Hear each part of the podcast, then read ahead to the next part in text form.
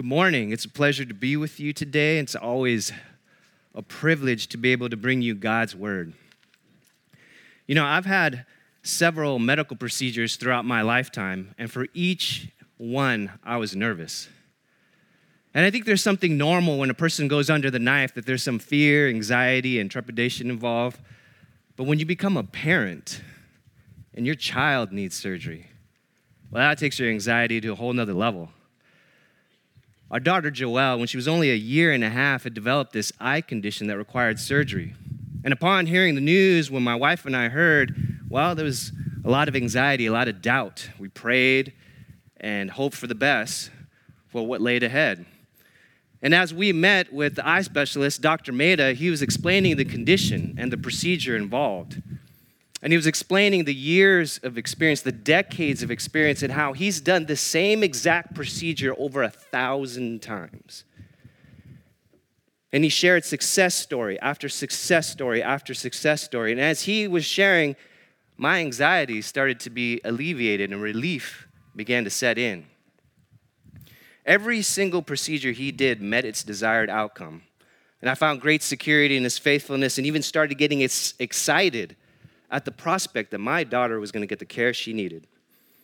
And fear, anxiety, and trepidation was all but gone because of this doctor's tremendous track record. And if you're like me, this past year has been extremely difficult and tumultuous, both, both generally speaking and deeply personal.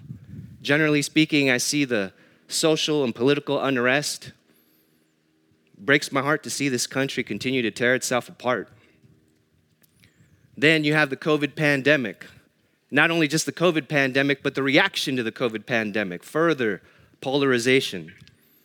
Next week will be a year since my father in law was killed in an accident. It could be tough to be optimistic about the future. Fear, anxiety, and uncertainty could rule the day.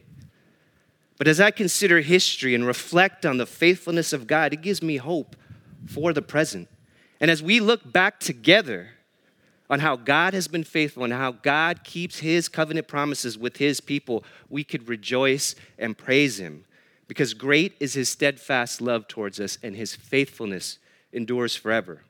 And because of God's tremendous track record, we could have our hope grounded in the God of history, which gives us purpose moving forward as we represent the Lord our God to the world, acting as his mouthpiece, speaking on his behalf, boldly proclaiming the gospel, to give light to those who sit in darkness and in the shadow of death. There are three principles I want us to take away from this morning's text. Three principles. One is to reflect, two is rejoice, three is represent. So let's reflect, rejoice, and represent. That we reflect on God's faithfulness throughout history.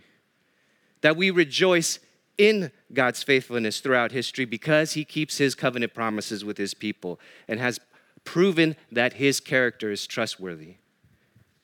And finally, to represent, to proclaim the faithfulness of God and the character of God to the world as he unfolds human history. So, this morning in our text, we come to a time in Luke's gospel where the birth and naming of John the Baptist, which is another promise by God being fulfilled, showing that God will do what he says he will do. So, if you have your Bibles, please turn to Luke chapter 1. Luke chapter 1. And as you're turning there, we're going to start in verse 57 verse 57. Let me summarize verse 57 and 66 to set the scene. So now comes the birth of John. Elizabeth is giving birth to John, and the news spreads quickly to relatives and friends and neighbors, and they all gather and they're rejoicing. They know this is directly God's mercy upon Zachariah and Elizabeth because they had been barren. And now they're giving birth to a child and they're rejoicing. The baby is born, and they assume, just like Jewish custom, he was going to be named after his father. Yay, Zach Jr., right? Elizabeth says, no, his name's going to be John, which was met with the collective, wait, what? John? No, nobody in your family is named John. Where is this coming from? Then they start playing Pictionary with Zachariah, which shows that he was not only mute, but he was also deaf. And it required him to write on a tablet saying, His name is John, confirming that's indeed what he wanted. And then suddenly, miraculously, he was healed and silence is broken, which evokes fear in the crowd, which is a clear sign of something supernatural is happening, something transcendent is happening. The news spreads, and everyone has this one question laid up in their heart saying, What then will this child be? And in the midst of this communal commotion, these extraordinary, extraordinary circumstances surrounding the, the birth of John indicate something unique about John and his calling. So let us read the text in verse 57. Now the time came for Elizabeth to give birth, and she bore a son. And her neighbors and relatives heard that the Lord had shown great mercy to her, and they rejoiced with her. And on the eighth day they came to circumcise the child. And they would have called him Zachariah after his father, but his mother answered, said, No, he shall be called John. And they said to her, None of your relatives is called by this name. And they made signs to his father, inquiring what he wanted him to be called. And he asked for a writing tablet and wrote, His name is John. And all wondered, and immediately his mouth was open and his tongue loose, and he spoke, blessing God. And fear came on all the neighbors, and all these were talked about through all the hill country of Judea. And all who heard them laid up in their hearts, saying, What then will this child be? For the hand of the Lord was with him. Oh man, what a crazy scene. This communal commotion, this pandemonium. I love it. I love it. Uh, so, what's the significance of this name anyway? Why is it so important his name be John? Well, John is a pretty common Jewish name, especially among priestly families, though apparently not in Zechariah's family. And names often in the Bible uh, were chosen for their apparent meaning, especially as it relates to the circumstances surrounding the child's birth. So, John means God is gracious or God has been gracious. And Zechariah's prophecy of praise picks up on this theme. So, this announcement of this symbolic name by Gabriel superseded family tradition. And then, yes, in fact, God has been gracious to Zechariah and Elizabeth on a very personal level. But now, he extends that grace to the entire nation of Israel, the people of Israel. There are two things I want to highlight in this text before we move on. Verse 67, when Zechariah, or 64, excuse me, when Zechariah began to speak, and immediately his mouth was open and his tongue loose. And he spoke, blessing God, praising God, rejoicing in God, showing that this is God's direct intervention, which adds to the astonishment of the neighbors and sets the scene for the prophetic utterance which follows. And the restoration of Zechariah's speech marks a new beginning and a new era to what God is doing. And by naming his son John, Zechariah follows in faithful obedience and accepts and understands God's plan, which he first doubted. And that restoration of speech leads to praise, but not only praise, but prophecy, which we'll get into in a second. Second thing I wanted to highlight in this text is verse 65 when people we're talking about all these things. So news travels quickly and it sets the stage and lays the foundation for John's ministry, which we'll explore more later in the book of Luke. I hope you're excited about this series and this book. So, in short, the circumstances surrounding John's birth shows that he wasn't an ordinary member of the family and had a very unique calling upon his life.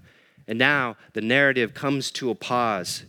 And this pause promotes reflection in the events just described. It invites contemplation to take a moment of the phenomenon accompanying the arrival of this baby. This elderly couple, well beyond childbearing age, bears a child.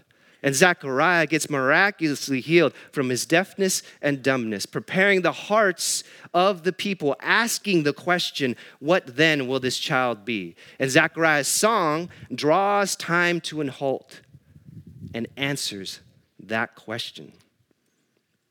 In verse 67, it says, And his father Zechariah was filled with the Holy Spirit and prophesied, saying, you know, I want to take a moment and, and try to feel the weight of this verse with me.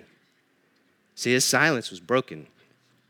When was the last prophecy you heard in Israel's history? Well, if you go all the way back to the Exodus, God liberated his people from suffering, slavery, and oppression out of the land of Egypt. And as they left Egypt, they plundered the Egyptians and sang songs of praise and hallelujah. Yet the Egyptians pursued them to kill them, and yet another miracle happens where God parted the Red Sea and they crossed safely across, using that same Red Sea to crush the Egyptians, delivering his people out of the hand of his enemies. Then the establishment of the nation under theocracy, the giving of the commandments to Moses in Mount Sinai, the wandering in the wilderness, the entering into the promised land, the conquering of Jericho, the period of the judges, the rise of the monarchy, wicked king after wicked king after wicked king, the strife and turmoil in the house of David, which led to the split of the nation, subsequently to the captivity of the nation, the Assyrian captivity in the north and the Babylonian captivity in the south, and the people being carried away to a foreign land. A foreign nation and a foreign culture on the brink of losing their ethnic and national identity then being allowed to return to their homeland to rebuild the walls and the temple to fall well short of its former glory. And through it all, God spoke to them by the prophets of old, whether it was Moses or, or Samuel, the pre exilic prophet, the post exilic prophets, the prophets during the captivity. God spoke to his people, whether they were faithful or not, reminding them to repent, to come back, that he will gladly restore them, that he will preserve a remnant if they repent.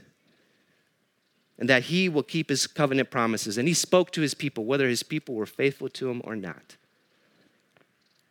But then, silence. No more prophets, no more prophecies. And for a 400 years, there was silence. And 400 year pa- passes, generation after generation, being born and dying, not receiving the promise of the Messiah not so much the utterance of the word of the Lord. Imagine the longing, the frustration, the doubt. If you've had a difficult year, man, multiply that by 400. But then, but then, Zechariah's healing comes the breaking of this silence. And Zechariah himself becomes this symbol, this personification of the silence during the intertestamental period. And the naming of his son John, in obedience and faith to God's command, Zechariah breaks his silence and he prophesies. And simultaneously, God breaks his silence of 400 years, inspiring Zechariah through the Holy Spirit to song and praise and prophecy. Yes, an angel spoke to Mary. Yes, an angel spoke to Zechariah and Elizabeth, but both were done privately. This was made public. This prophecy was made public. The pronouncement that God is silent no more. Do you feel the weight of verse 67 with me? The longing was over. The time has come. And as we read this prophecy of praise, notice, even though we are in the New Testament in Luke's gospel, it just feels so much like the Old Testament. No doubt, during the months of silence, Zechariah was reflecting that he reaches back in Israel's history and lays this groundwork for what's ahead, demonstrating God's impeccable track record of faithfulness, which leads to our first point is to reflect reflect, reflect specifically on the faithfulness of God. See, this doxology of praise reaches back in time. The words of the prophets, the ancients, to Abraham, all revealing the character of God and the purpose of God. This attempt to root current events in Israel's past and using this old, rich Old Testament imagery reminds the people that the Lord's faithfulness endures forever. And in verse 68 through 75, we have general terms of God's fulfillment, what God has done and what he's achieved in the past. And then Zechariah switches from verse 76 to 79 and becomes very specific. moving from what God has done to what God is now doing. John's specific role as the prophet of the Most High, raising up John. John's role is again described as the forerunner of God's salvation as he prepares the people for the true dawn that is coming. Read with me, please, in verse 68. Blessed be the Lord God of Israel, for he has visited us and redeemed his people and he has raised up a horn of salvation for us in the house of his servant David. And as he spoke by the mouth of the holy prophets from of old, that we should be saved from our enemies and from the hand of all who hate us, to show the mercy promised to our fathers and to remember his holy covenant, that the oath he swore to our father Abraham to grant us that we, being delivered from the hand of our enemies, might serve him without fear in holiness and righteousness before all our days. And you, child, will be called the prophet of the Most High, and you will go before the Lord to prepare his ways, to give knowledge of salvation to his people and the forgiveness of their sins because of the tender mercy of our God, whereby the sunrise shall visit us from on high, to give light to those who sit in darkness and in the shadow of death, to guide our feet into the way of peace. And the child grew and became strong in spirit. And he was in the wilderness until the day of his public appearance in Israel. Whoa, what a prophecy. I feel like I, I need to take a moment to explain to you what a, what a chiasm is. Uh, a chiasm is, is a literary device that uses grammar and concepts that repeats them in reverse order and emphasizes the middle of the text. So don't think linearly, but think circularly. Now, some of you might think, man, Junior is busting out a chiastic structure in a Sunday morning service. What is this, Biola? Well, don't you want your churches to give top notch Bible education? I'm giving you this stuff with no additional charge, okay? So this is good stuff here. Let me demonstrate in the text. Let's read it together. So, verse 68, or excuse me, no, let, let me let me back up here. So if, if you didn't get that, so think of a sandwich. Think of a sandwich, right? Um, nobody emphasizes the bread of the sandwich, although it is important, right? But nobody goes around saying, uh, oh, you know, I'm, I, I had a sourdough sandwich or I had a wheat sandwich. You know, you start talking like that. People might think you're on something like, what? What's sourdough sandwich? No, you emphasize what's in the middle, right? So there's a big difference between a peanut butter and jelly sandwich and, say, a Philly cheesesteak sandwich right? You know, one of the things on my bucket list, which I haven't written yet, is to have an authentic Philly cheesesteak sandwich in Philadelphia. That's one of the things, if I ever, if I ever get to writing that list. Okay, so now um, let's look at the text. Uh, verse 68 Blessed be the Lord of Israel, for he has visited and redeemed his people. Skip down to verse 78 because of the tender mercy of our God, whereby the sunrise shall visit us from on high. Notice this verb visit acts as a bookend to this whole unit, and it's going to start closing in on itself, to, uh, folding in on the middle. Verse 69 and has raised up a horn of salvation for us in the house of his servant David. Skip down to verse 77 to give knowledge of salvation to his people in the forgiveness of their sins Back up to verse 70. As he spoke by the mouth of his holy prophets from of old, that we, or excuse me, skip down to verse 76. And you, child, will be called the prophet of the Most High. Back up to verse 71. That we should be saved from our enemies. Verse 74.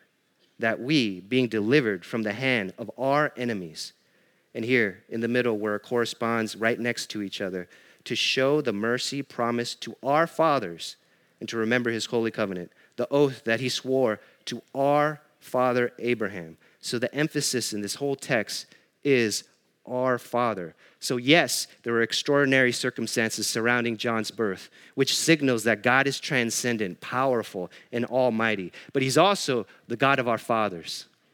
And he's the God of history, and the God of history is personal, engaged, intimate, continuously and actively involved in all creation and in the affairs of his people. He not only created the heavens and the earth, but he's here and He's among us. He not only created the stars in the heavens, but He gave them all names. And this awesome God, the God of history, makes covenant promises with His people and He fulfills them.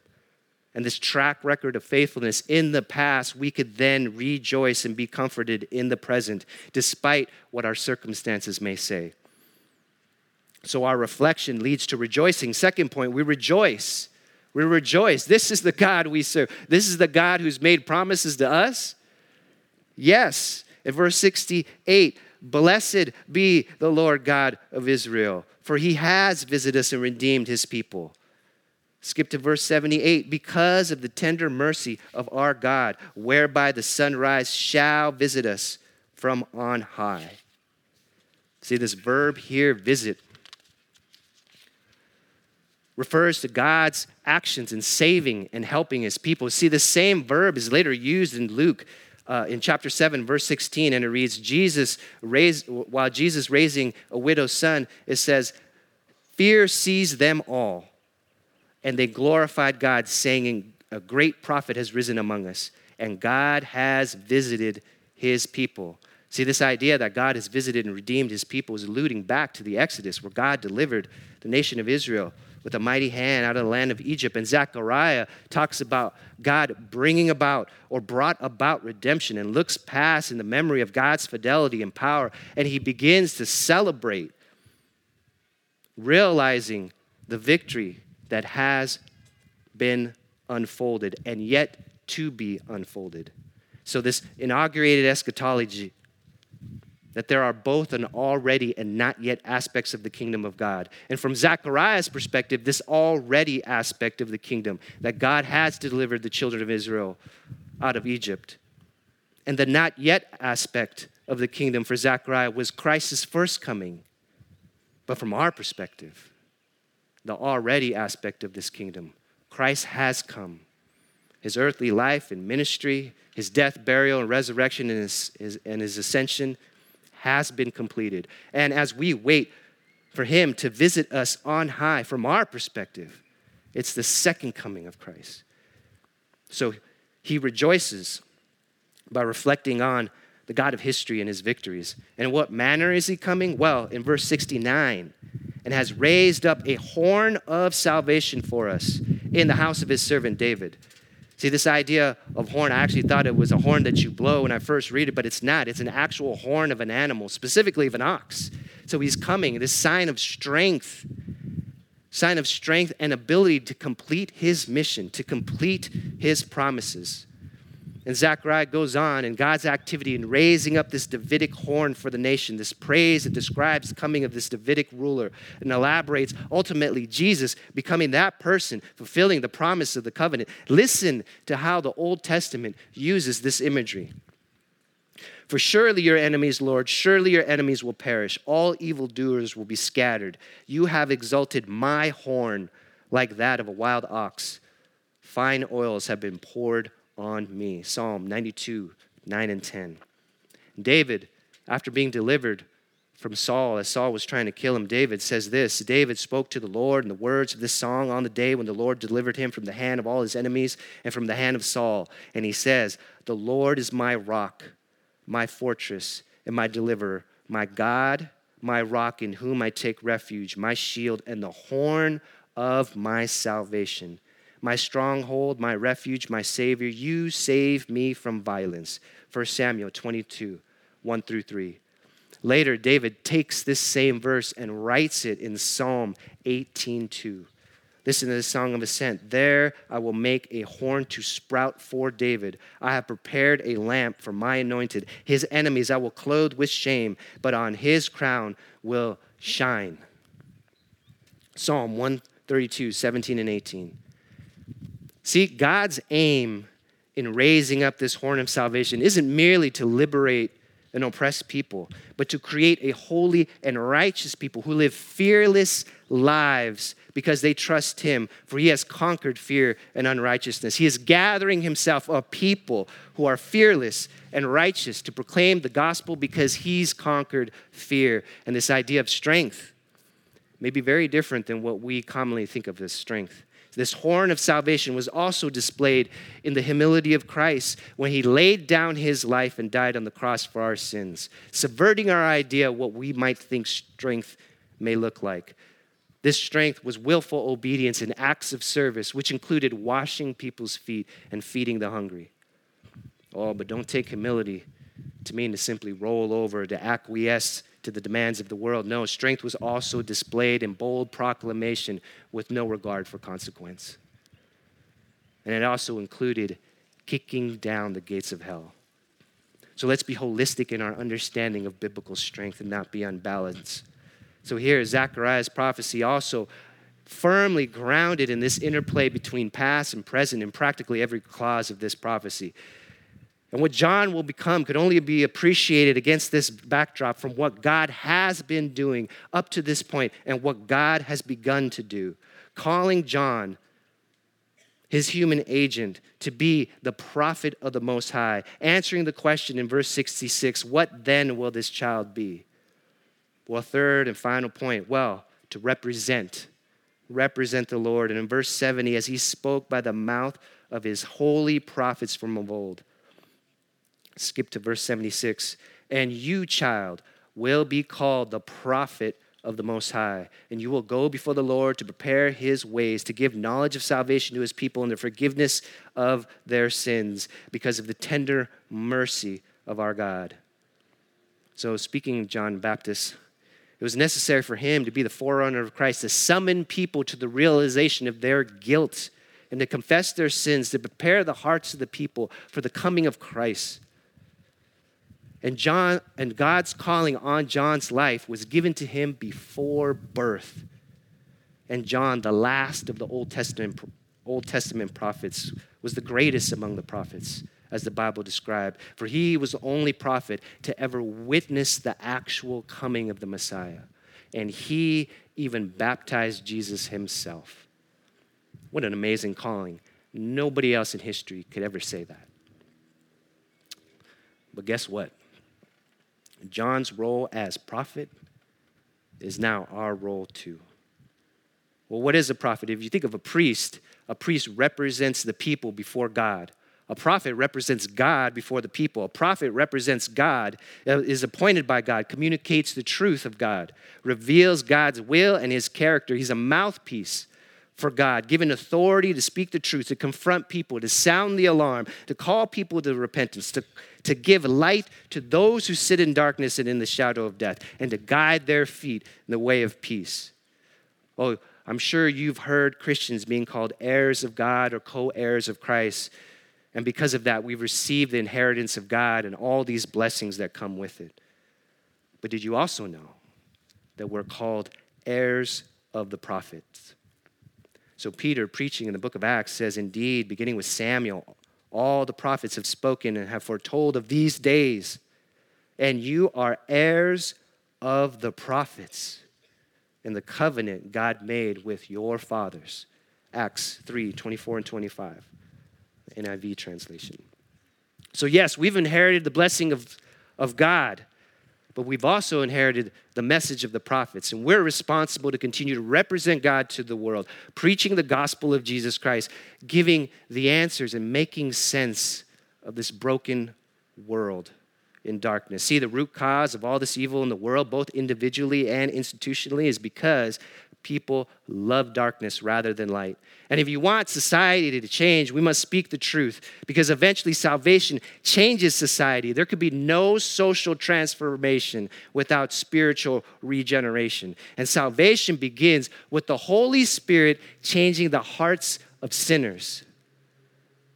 But that doesn't mean we don't advocate for ju- social change or justice or support policies that promote, that promote human flourishing or obstructing the policies that don't.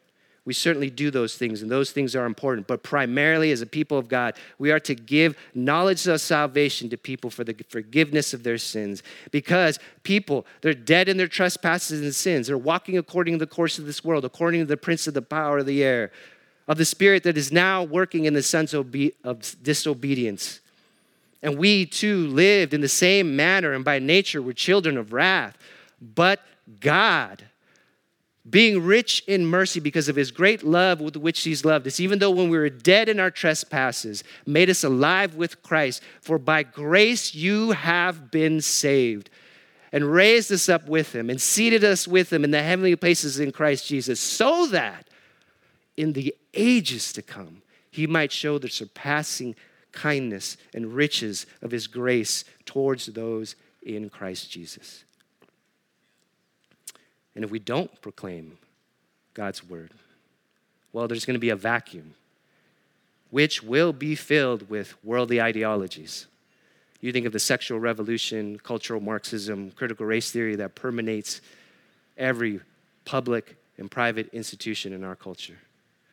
See, if we don't declare the supremacy of the supremacy of Christ, that it's worth giving our lives for, well, people will give their lives to other causes and other beliefs that are wholly and completely incompatible with biblical Christianity. See, a way God remains faithful is that He raises up messengers and representatives like the prophets of old to point to spiritual redemption and the path through darkness and into light. And how should we represent God? In what manner should we represent God? Well, primarily two ways in this text. In verse 74, that we, being delivered from the hand of our enemies, might serve him without fear in holiness and righteousness before all our days. See, this holiness and righteousness is a moral quality that we should have as Christians. If we're going to represent God as we ought, we need to have the moral character and integrity that gives our words meaning and weight. We must live what we believe. And finally, without fear, without fear. You know, a few weeks ago, I shared uh, stories about my mom, Penny, and how fearless she was uh, proclaiming the gospel. And many of you were blessed. Many of you came up and, and spoke to me afterwards. Thank you for that. I love talking about my mom.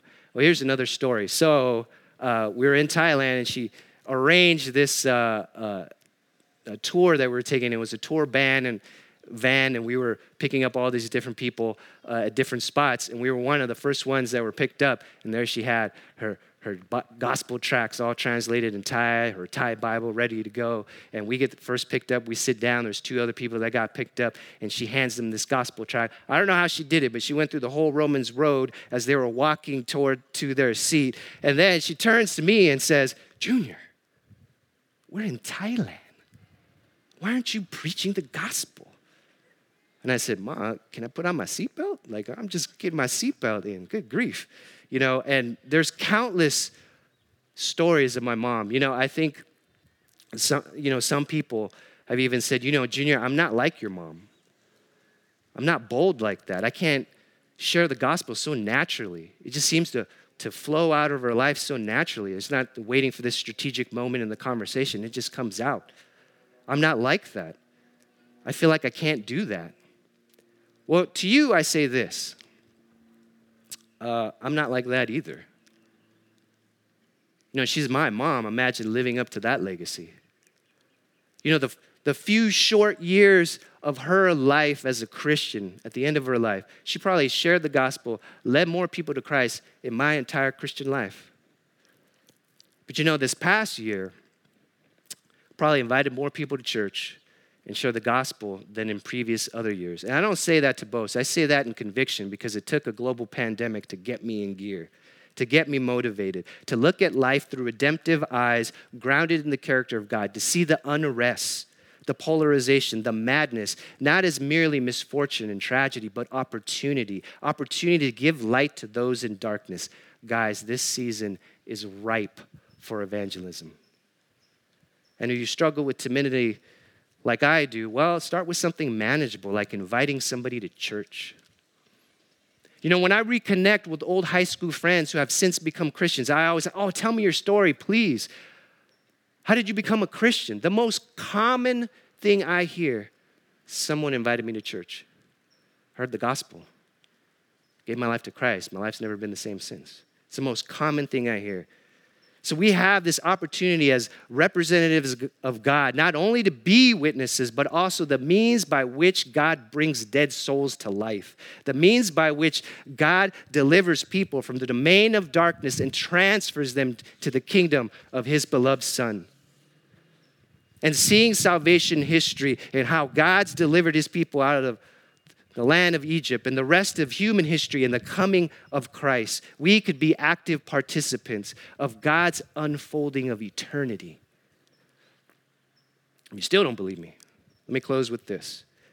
So, David Mars, uh, we were friends at Biola University when we were undergraduates together, and we uh, were in the same men's discipleship group.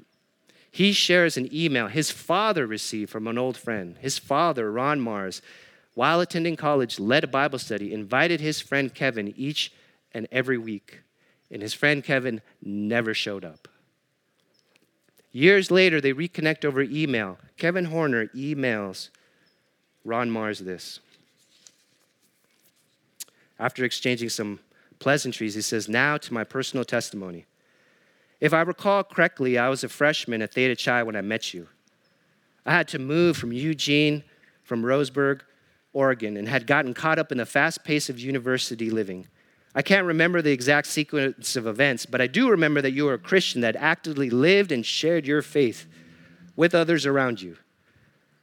I remember that you had a Bible study, may have been on Wednesday nights, that you invited me to every week. I never attended the Bible study, but your faithfulness in extending that invitation to me each and every week played a significant role in my future journey. The first years of U of O were not easy for me socially or academically. I felt socially awkward, academically challenged, and totally inept. Like many young people, I tried to find peace in parties and wildness and rebellion. And like many young people, I was on the verge of emotional and spiritual collapse, desperately seeking hope for the future, but only finding a sense of alienation, anxiety, and despair. And as we later come to realize, those weekly invitations to Bible study were a lifeline for me during a very troubled time. Here's what developed and how the Lord used your ministry.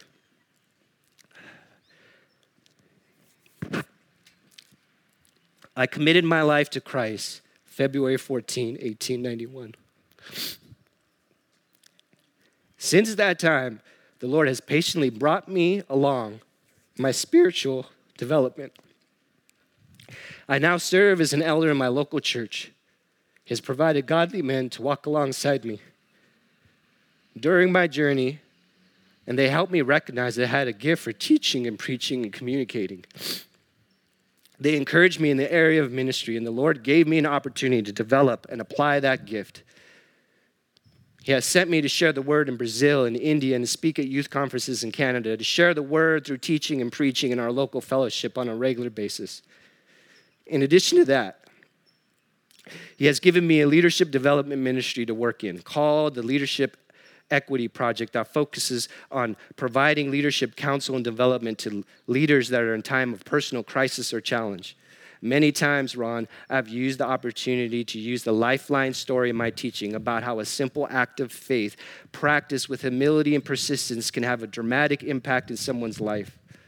I thank the Lord for His grace in my life during those days and for keeping a committed man of God before me to be a much needed beacon of hope during very dark days. My conclusion is that even in my rebellion, the Lord was always before me, waiting for me to turn back to Him, to find the peace that I was so desperately seeking. Man, imagine getting that email. Oh. You know, you may feel that God might be personally silent towards you and and you wanting clarity, something in your life, but know this that God has given his fully revealed word, and his divine power has granted us all things through life and godliness. Through the knowledge of him who called us to his own glory and excellence. See, this fully revealed word to us is a physical representation that he will never be silent again. And he has promised us that he will never leave us or forsake us. And he promises us that he will come back and take his bride. And as we represent God as modern prophets and await for Christ's second coming, remember that Zechariah was forced into silence because of unbelief. Let us who profess to believe not be voluntarily silent because there's darkness to be conquered. Let's seize the moment and conquer it. Let's pray. Father God, thank you for who you are and that you are God of history and that you're here among us doing a work. May we live fearless and holy lives, proclaiming who you are to the world. And it's in the name of the prophets who have proclaimed you throughout the centuries. Amen.